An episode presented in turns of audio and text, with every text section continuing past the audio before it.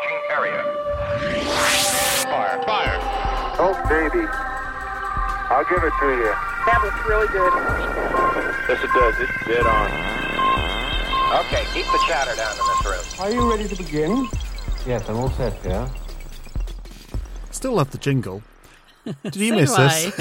Did you miss us? Welcome to Space Boffins in partnership with the Naked Scientists and supported by the UK Space Agency. I'm Richard Hollingham. And I'm Sue Nelson. This month, the return to the moon. We'll be talking about the Artemis missions to get humans back on the lunar surface and how to extract oxygen from moon rock. It's also the anniversary of Apollo 16, the penultimate Apollo moon mission.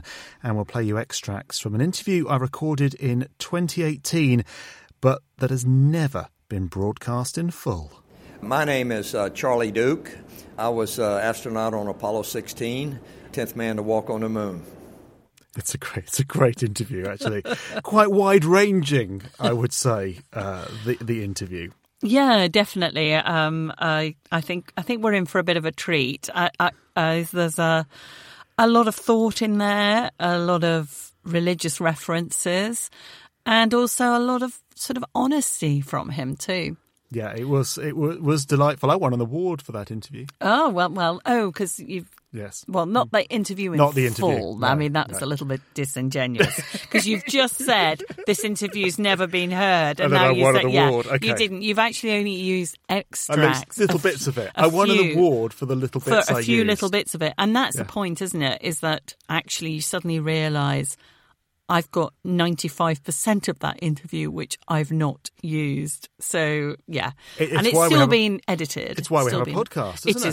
It is indeed. And for anybody astute enough to notice that we weren't around last month. March didn't exist. March didn't happen, and that's primarily COVID-related in terms of guests that we had planned who suddenly came down with COVID. So we had so much on, to be honest, we just thought... We've moved offices. Yes, we have. Slightly weird because our studio is a pod within our office, and the pod is exactly the same. We're in the same position, but the office has changed around it. Yeah, it's like a TARDIS, isn't it? It is exactly like a TARDIS. Yeah, it's quite good. And I like the fact that because in the previous office, there was a separate room, like, you know, as you say, for the sound booth. With this one, you can actually look out. I think it looks a bit like a panic room from the outside, which is why we put this bigger Apollo 11 poster on it. So it looked a little bit better than one big, massive, big white panic room. It's that when you look through the door and the window in the door, you can see our space art on the walls. So that's actually quite cool. It is. It's a lot lighter. We can see space art, and we can almost see the ducks outside. Oh yeah, that's the only downside is that we get harassed. You're trying to edit something, you know, your podcast or whatever, and all you hear is whack whack whack whack whack whack whack, which I think sounds like the Martian in Mars Attacks. It's very good. Very good. Your impression. Yeah, excellent. Anyway, on with the podcast. That's right. Well, the first Artemis mission is sitting on the launch pad at Cape Canaveral as we're recording this podcast. It's going through a series of tests known as a wet dress rehearsal before the launch, which is due later this year. Although the giant SLS rocket is about to be rolled back into the vehicle assembly building to fix some of the issues. But despite all the delays, this is the first step in the return to the moon, the uncrewed, which, by the way, spell check keeps changing to unscrewed. Just thought I'd let you know that. The uncrewed Artemis 1 mission includes a European service module, which will provide power and propulsion for the Orion capsule for its extended orbit around the moon. And the plan is that Artemis 2 will carry astronauts, and then there'll be that amazing return to the lunar surface with Artemis 3 and the first human footprints back on the moon since 1972. That's 50 years ago. Well, to find out more about the UK's contribution to this historic mission, I spoke to Libby Jackson, the UK Space Agency's Exploration Science Manager. So the UK, through its membership of the European Space Agency, is building the refuelling parts of the Lunar Gateway. It's a company called Thales Alenia. They're down in Bristol and they are developing this part of it. It's a really key part of the Gateway because the Lunar Gateway, which is a small space station, is going to orbit the moon, has to stay in the right place. We've got to keep that orbit in the right place. And it does that by burning fuel through its rocket thrusters. There's going to be refueling deliveries, essentially fuel tankers coming from Earth. They will dock with the Gateway, the fuel will transfer, and that will be what will allow it to stay in the right position. The technology that is being developed for that can have really good benefits to in-orbit servicing, to keep the satellites that we all use every day for data, for telecommunications, for seeing Sky TV, all these sorts of things. We can refuel those as well with the same technology, prolonging their life in space, making space more sustainable, meaning we need fewer satellites, fewer rocket launches. It's really exciting technology that's being developed, all as part of returning to the moon. Now, you say a small permanent space station, but when you start talking about, well, it's going to, you know, be used for docking and refueling and there are going to be astronauts on, I can't help but envisage something the size of the space station in 2001 or so. You know, I don't see small, I see big. How big is this thing going to be, or how small is this thing going to be? The best comparisons I like to use are to houses. The International Space Station today is about the size of a 5-bedroom flat. It's 100 metres from end to end. It's got 7 crew members living, working there at all times. Gateway is going to be much more like a bijou studio flat, maybe a 1-bedroom flat. Very, very small. Just a handful of modules, 4 crew living there. So actually pretty crowded, because if you've got 7 people in a 5-bedroom flat and 4 people in a 1-bedroom flat, yeah, we are talking sort of going camping, really. Oh, yeah. And it's going to be sort of 30, 60-day missions there. They're not going to live and work there continuously like we do on the space station. I think the current discussions are perhaps 1 mission a year, something like that. So it really will be a much smaller outpost. We will still be doing science. We will still be learning how to live and work outside the protection of the magnetic field that really protects us all here on Earth from the bombardment of the radiation that comes from the sun. So there's definitely good things to learn how to do, but we're going to do it on a much smaller scale. It's purely the design phase at the moment. We know how long the space station took to complete and build. Okay, there's just going to be a few modules in this case, but we're still, sounds like we're talking at least a decade maybe before it gets going. Modules are being designed and built now. The Orion spacecraft that is going to take the crew out to the Gateway is well in development. We should see the first uncrewed mission of that later this year. The schedule, as I understand it, is that we're going to see the first modules in 2 or 3 years' time, and I think by the end of the decade we'll start seeing it in its fully formed setup. It's a long-term project, effectively, but I suppose they've minimised the delays by making it small as well, and that may, I think, it makes it much more achievable. And so, other than Gateway, are there any other aspects that the UK is taking an interest in particular? We are seeing a real resurgence in the interest in the moon, and as well as the Lunar Gateway and the Orion spacecraft that will go there and the lunar landings, we are going to see lots of robotic landers landing on the moon, really pushing forward the science and our understanding of the moon. For example, we've got the Peregrine lander, which is going to launch later this year. It's going to be the first of the commercial lunar landers that NASA have been developing. And on board that, we have an instrument that's been developed here in the UK. It's called the Peregrine Ion Trap Mass Spectrometer, or PITMS, and it's going to measure the water and molecules in the atmosphere around the moon. There really is a very, very thin atmosphere on the moon. We think of it as a barren place. But by detecting these molecules and atoms, we're going to understand much more about the environment in the moon. We're starting to think about, could we use the water that we know is trapped in the poles there? Yeah, so that's one of the things that are coming. We've got other spacecraft that are going. So all these missions that are heading back to the moon, they're going to need to communicate with Earth and eventually also know where they are on the moon. Here on Earth, we are very used to SatNav, satellite navigation, GPS, the European Union's Galileo system are coming. And we're looking at doing something similar on the moon. So all of these robotic landers that are going, the crew, the missions that will go, they will know exactly where they are and they can have SatNav on the moon. There's a UK mission called Lunar Pathfinder, which is being developed by Surrey Satellites, which is going to be a commercially operated communication system. That's coming in the next few years. That's being built now. And that's going to enable communications for all of these missions that are going to talk back to Earth. And if that goes well, we want to take the next steps and develop it into a whole satellite navigation constellation called Moonlight. And we'll see that happen in the next decade. So the UK really is playing its part in this return to the moon, in the Artemis mission, in the crew that will go to the Gateway, and all of these amazing scientific missions that are going to land on the moon and tell us much more about the moon, how the Earth was formed, how it all fits into the solar system, all these fantastic questions. Libby Jackson from the UK Space Agency. It's quite exciting, this, because over the years we've spoken to a lot of Brits on the podcast who've been involved in the Apollo programme, and they were recruited by NASA over the years. You've met some. Yeah, in Florida. Florida.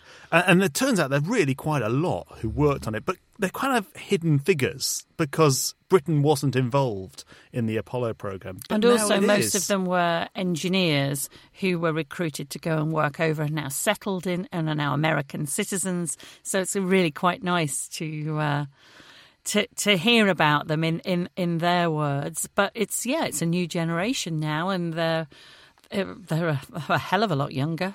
But I like the fact that it's my point is it's an international project. The UK is involved, European and Canada countries and various, are involved. Yes, Canada, Japan, and it's not just NASA. My fear is that NASA will take the credits. Well, that's what they do, isn't it? I mean, I know we always make little pointed references about this, and if you're listening to us in America, you have to forgive us, but that's just what sometimes they do. It becomes NASA's Hubble Space Telescope, for instance, and it's not. There's loads of European contributions. I always write the International Hubble Space Telescope. Yes, the International, and that's the same with Artemis. And in fact, you could argue that the European service module, without that, nothing's happening. That is very true. Although we should probably say that the vast majority of taxpayers' money that's going into this is from American citizens and not from us. Yes, and we never said we didn't like you. And we never said we don't appreciate it. I think you should stop speaking now. Okay, yeah. Now, these missions are the first steps to a permanent base on the moon. So I'm trying not to speak. Is that another one of your animal impressions? Yes, that's another alien. Now, these missions are the first steps to a permanent base on the moon. But for that to succeed, it'll need to be at least partly self-sufficient with its own power, water and oxygen. Power comes from the sun. Water, well, as Libby mentioned, there's ice in craters at the poles. But what about oxygen? Well, one idea is to extract it from moon rock. It's being developed for the European Space Agency, ESA, by Thales Alenia Space. And the method they're using is called the FFC process. It's invented at the University of Cambridge. It involves dipping moon rock in molten salt and passing a current through it. The process is difficult enough on Earth, but on the moon? John Verbleskis is the company's planetary engineering specialist, and I started by asking him, what's in moon rock? It's aluminium oxide, iron oxide or titanium oxide, and we use a process to remove the oxygen from that oxide and leave the metal as a byproduct. So you'll be extracting the oxygen and leaving metal, which presumably you could also use. Exactly. And that's the principle of the in situ resource utilisation approach, is looking to see what we have available to us on the surface of the moon and finding the most efficient way of using those resources for things we need on the moon. Traditional smelting processes on Earth of extracting usually metal from ore, they're incredibly energy intensive. We see enormous factories, big smelting mills, tremendous amounts of energy.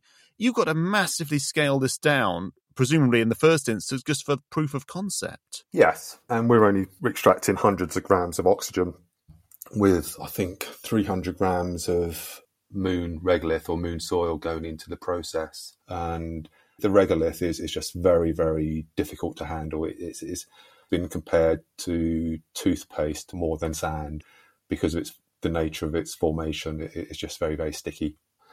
The advantage of the FFC process is that it's lower temperature than other processes. The disadvantage is that in order to extract the oxygen, we have to heat up salt, in which we dip the regolith or soil into the molten salt and pass an electrical current through it. So the amount of heat we use and the temperature we use are massive design drivers. What sort of temperature are we talking about? About 700, 800 centigrade. Right, so you've got to generate that. Presumably, you've got lots of sunshine, haven't you? That's your energy source, presumably. Yes. The good news is that we have lots of sunshine, so we can use that sunshine during the lunar day. But then also we have to cool it down. We want to do several cycles.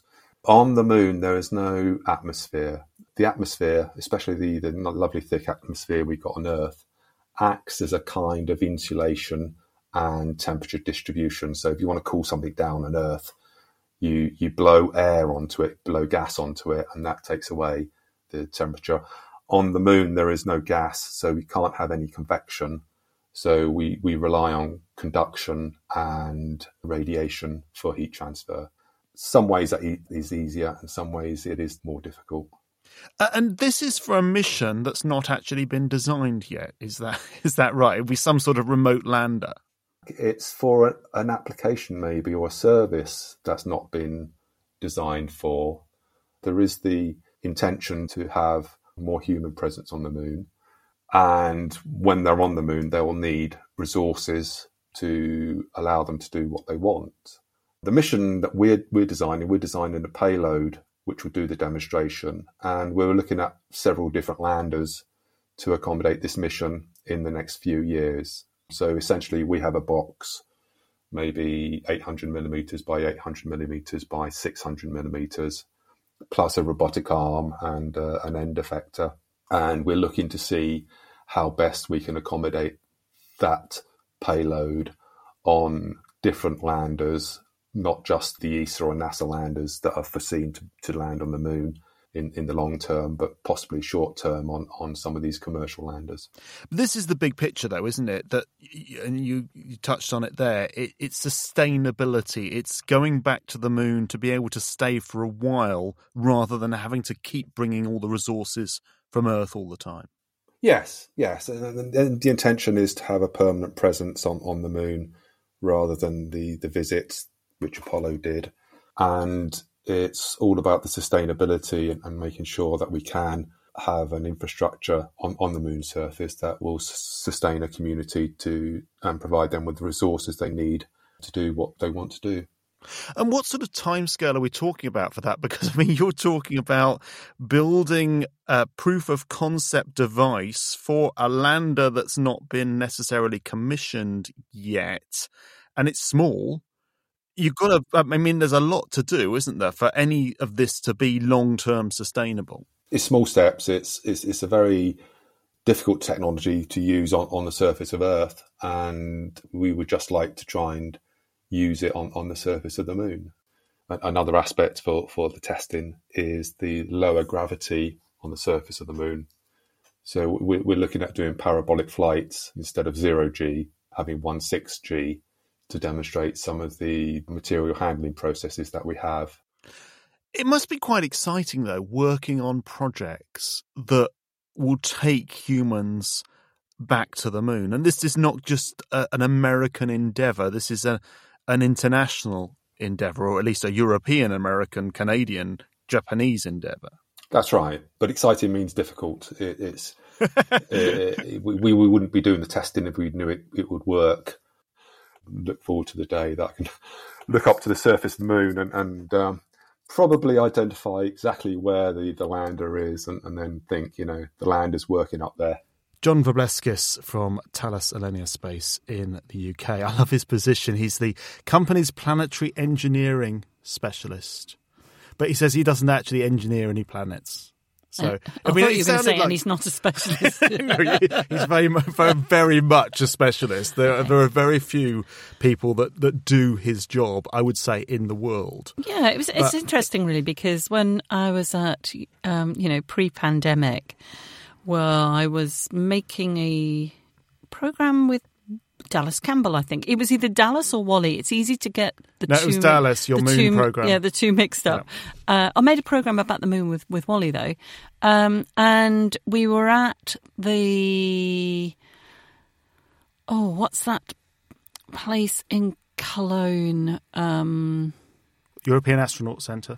Yeah, it's the DLR next to Cologne Airport. I think that's where... Yeah. I think it was the ESA, the Cologne building. They've got engineering work there that looks into extracting oxygen or fuel cells, but using...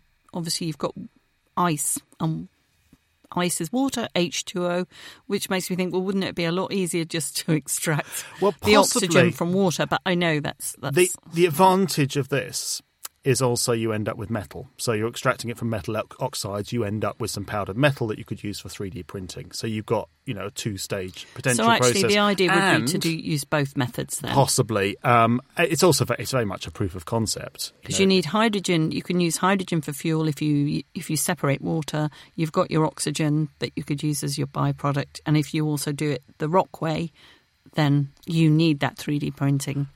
Also, the water is probably at the poles rather than any water necessarily in craters. But they're planning in the places. The bases there by the South Pole, aren't they? So well, that's why. Yeah, and that's one plan. Yeah. Anyway, so we're both right. Of course, we are both right. Yes. There are lots of ideas kicking around. I just want to see some of this stuff happening. It very much seems, though, we're on track, particularly looking at the world at the moment and the state of the world at the moment. It's very much like the plot of For All Mankind, that series on Apple. Oh, yes. Where now we're talking about, it's almost like, it's almost back to that Cold War period where we're talking about a race again. We're talking about, going back to the moon, having a base. Well, but... considering the issues with Russia and Ukraine at the moment, I really would not want to see that a sort of Russian attack on the moon base as you do it For All Mankind. Spoiler. But that was pretty shocking, that, wasn't it? It was terrifying. Absolutely terrifying. I love the husband and wife couple, though, at the end. I know. And the tape. Oh. We mustn't give that away.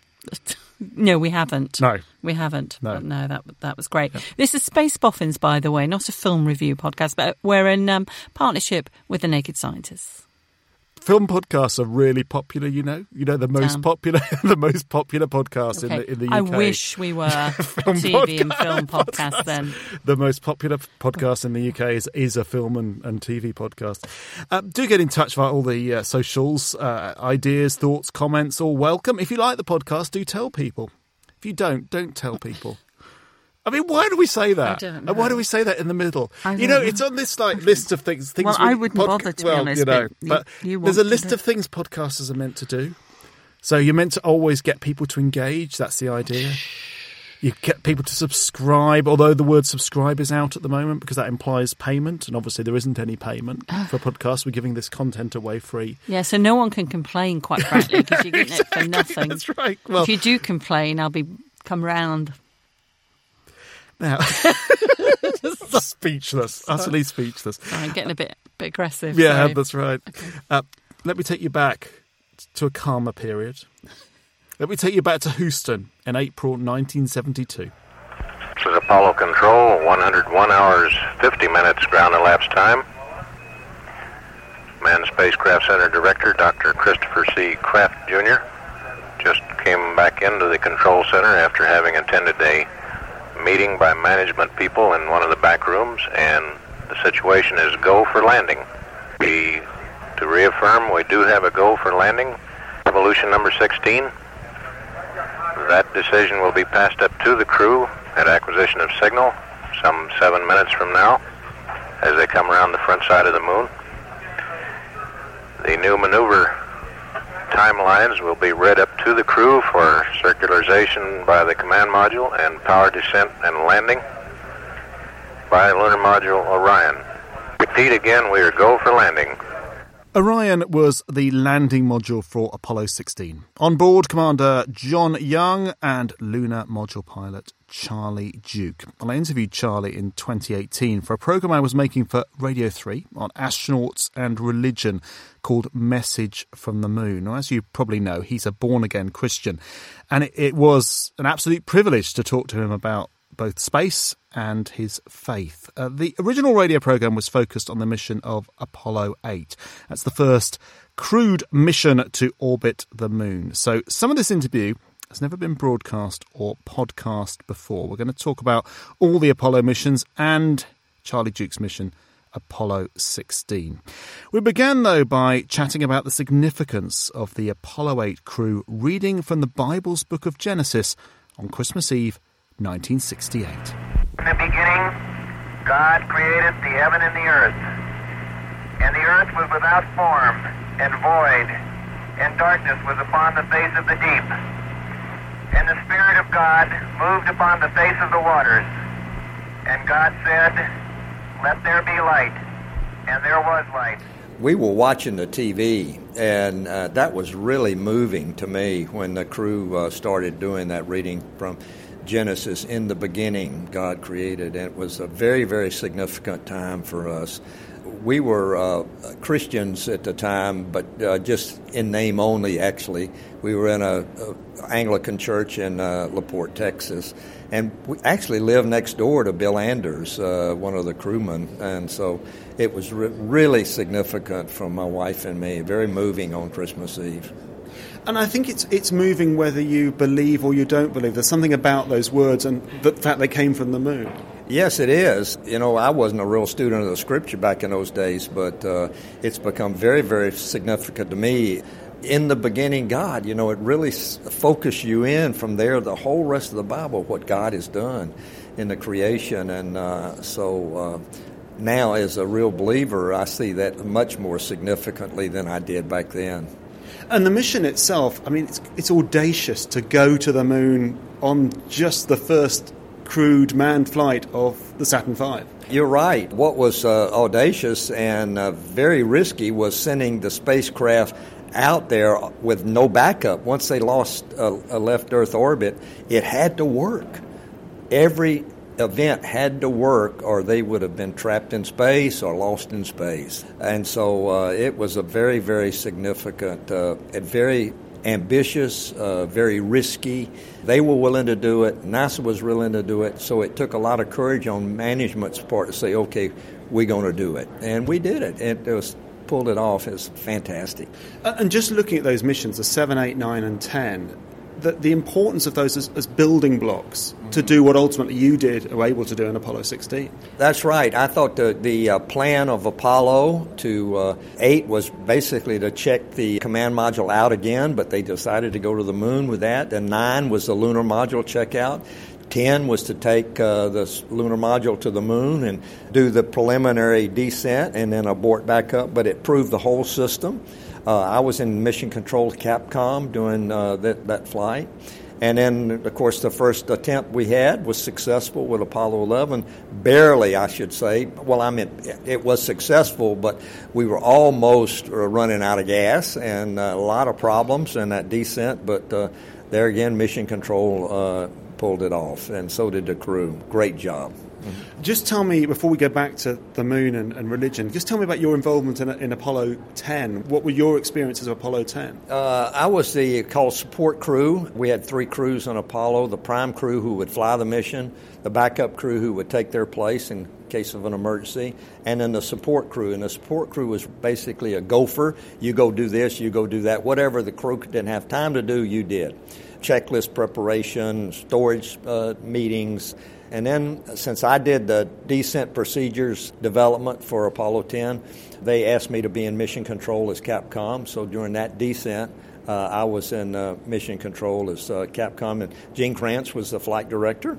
So we had trained a couple of months together, and I just fell in love with mission control. I felt like I was one of the team, and they accepted me as one of the team. So we had a very cohesive crew. What was that like, that descent? Because I interviewed Gene Cernan a few months before he sadly died, and he was sort of beating himself up about that. They're getting the switches wrong. I just wonder what it was like in mission control. Was there any sense of that drama? Well, it before we knew what was happening, it was over.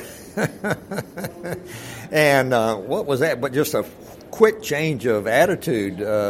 And our flight controllers missed it. We didn't realize that they had another attitude keyed into the abort guidance system. So when they switched to the abort guidance system, that was that fast maneuver. And I forgot, it was very emphatic what Gene said, but that was really the only problem that we encountered, and that was just unexpected. It wasn't really a problem. It did exactly what it was supposed to do when you flip the switch. We just failed to get them in the same attitude so they wouldn't have that rapid maneuver. It was a really, really successful mission. 64 at 8,200. Pro, over. Pitch over. And here he is, Gator, Lone Star. Call me the thing, Charlie. Okay, 38 degrees, right. Down and dot, north ray. Okay. I was listening back to your landing, and it sounds, the last 4 minutes is on YouTube, and it sounds exuberant. You sound very excited. Oh, yeah, you can imagine as you approach the moon from 7,000 feet, you look down and you see the moon for the first time, and we recognize the two major craters in our landing area, and I hollered out to John, "Hey, there they are, John, Lone Star, Gator," and I'm looking to the right to one of our objectives, and John starts fussing at me. He said, "Give me some numbers," and he has to know where the computer is leading him to. So I came in back inside. And started feeding him the information he needed to land. And he made a few maneuvers, a few changes, and but picked out a spot that was very level, turned out. And it got very exciting the lower we got. They started blowing out moon dust, and we were coming straight down. Then he stopped at 20 feet off the moon, and I said, "Come on, give me one click down," which gave us 1 foot per second down. So 20 seconds later, we touched down, and mission complete. And I hollered to mission control, "Old Orion is finally here, Houston, fantastic." So I was really excited, and so was John. Now you look back at that. Now you're a committed Christian. How do your impressions of that experience change when you sort of look back at you standing on the moon? Yeah. Let me start with the first view of Earth we had on the way out. When we turned our spaceship around to retrieve the lunar module, my job was just to monitor the communications and the electrical system. So I'm looking out the window, and the Earth floats into the view. And we could see the whole circle of the Earth, and the Arctic Circle down across Canada, the U.S., Mexico, Central America. And there was the blue of the oceans, the white of the snow and the clouds, the brown of the land, and that jewel of Earth was just hung in the blackness of space. And now I look back, and I see in Isaiah, the scripture says, God sits enthroned above the circle of the earth. I said, wow, when I discovered that system, I said, I seen the circle of the earth with these eyes. And then in the book of Job, it says, when God made the earth, he suspended it upon nothing. And that's exactly what it looks like. So I realize Scripture speaks the truth. And so I look back now, and on all of that experience, the heavens declare the glory of God. The skies proclaim the works of his hands. Day after day they pour forth speech. And not one nation, not one language under heaven does not understand what God has done through the creation of the heavens. And so that's the way I see it now. But, of course, back then it was just, wow, look at the beauty of this.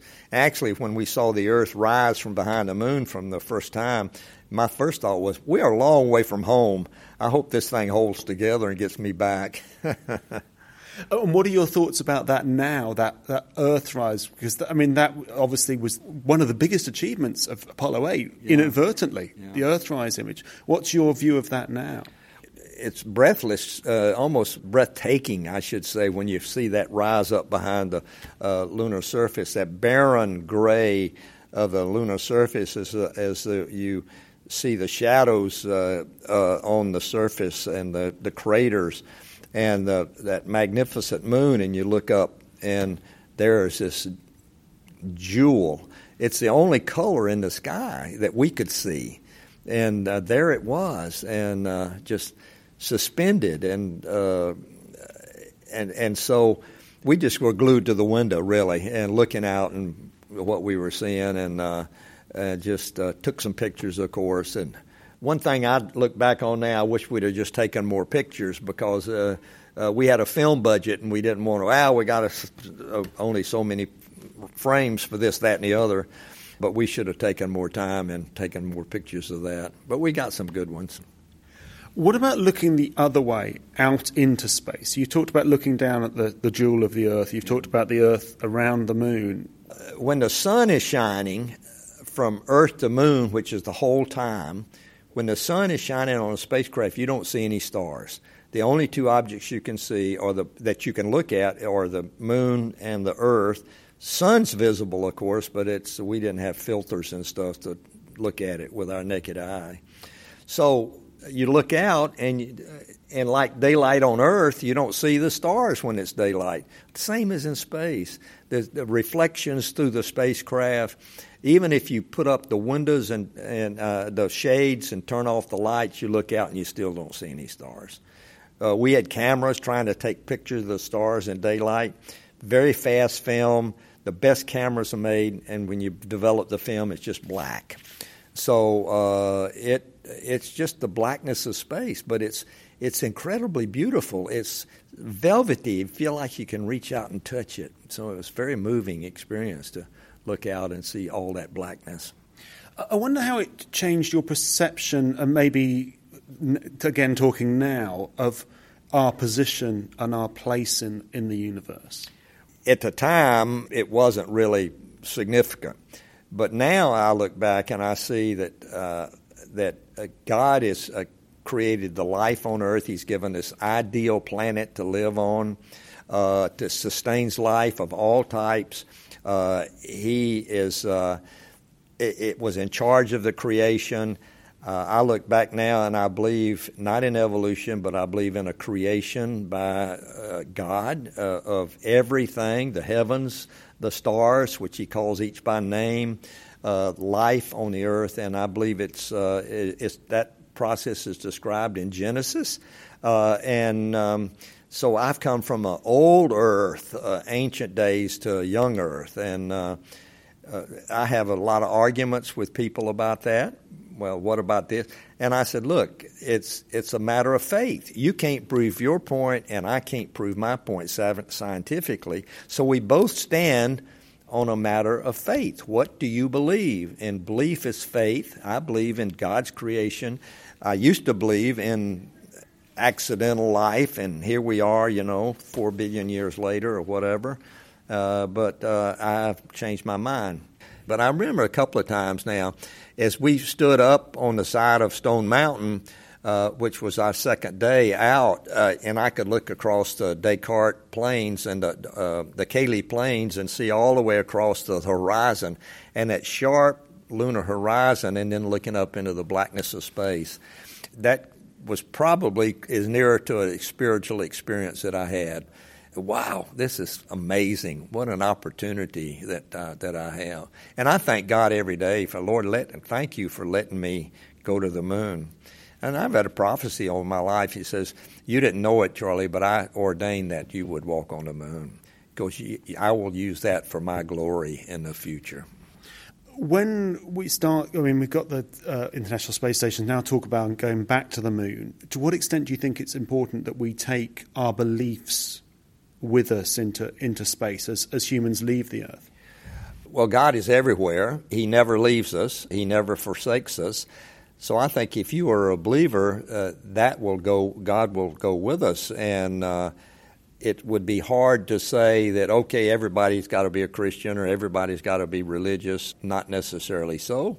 But I certainly, if I had a chance to go again, I would see it through the eyes of our Creator. And I hope He would give me the eyes to see it and to understand and to glorify Him with everything that we discover and we do scientifically.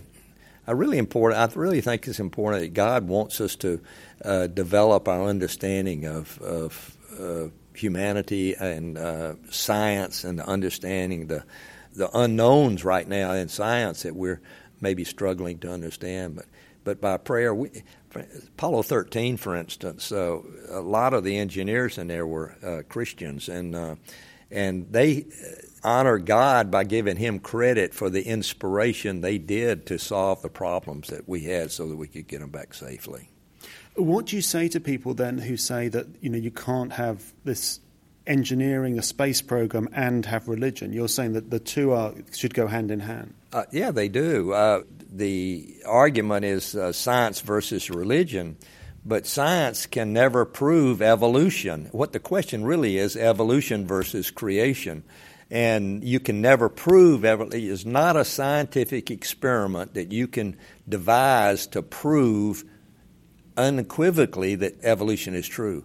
On my side of the creation, there is not a scientific experiment that we can devise and implement that will prove that God created it.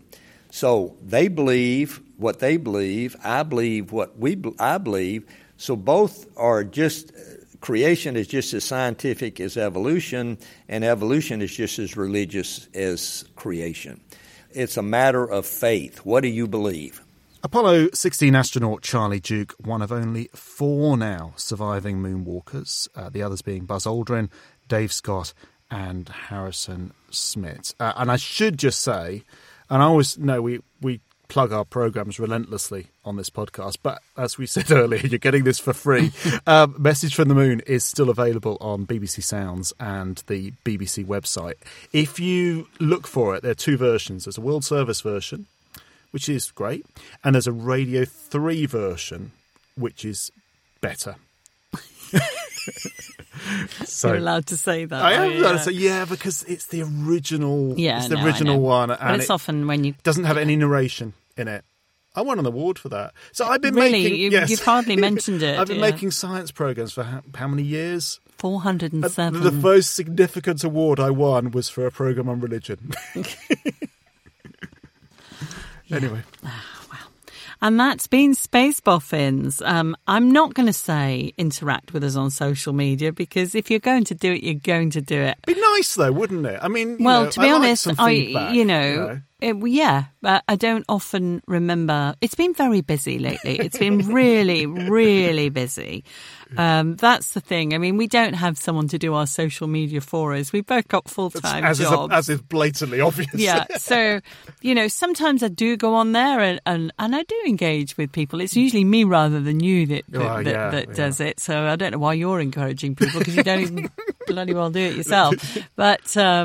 it is nice when people... I mean, I do like... the space community is an incredibly nice one in a sort of a period of time where everything seems so negative, understandably so, because political situations around the world. It is nice to just, think, oh, look, there's an eclipse of Phobos on Mars that you can see from the Martian surface. And, oh, look, it was taken by the Perseverance rover. Those sort of little things are just great. So, if you've got any nice comments, basically, I'm very, very happy to hear from you. Thanks to the UK Space Agency, by the way, for their continued support. And thank you for listening. We'll be back next month with another astronaut, this time a Shuttle One astronaut and artist, Nicole Stott.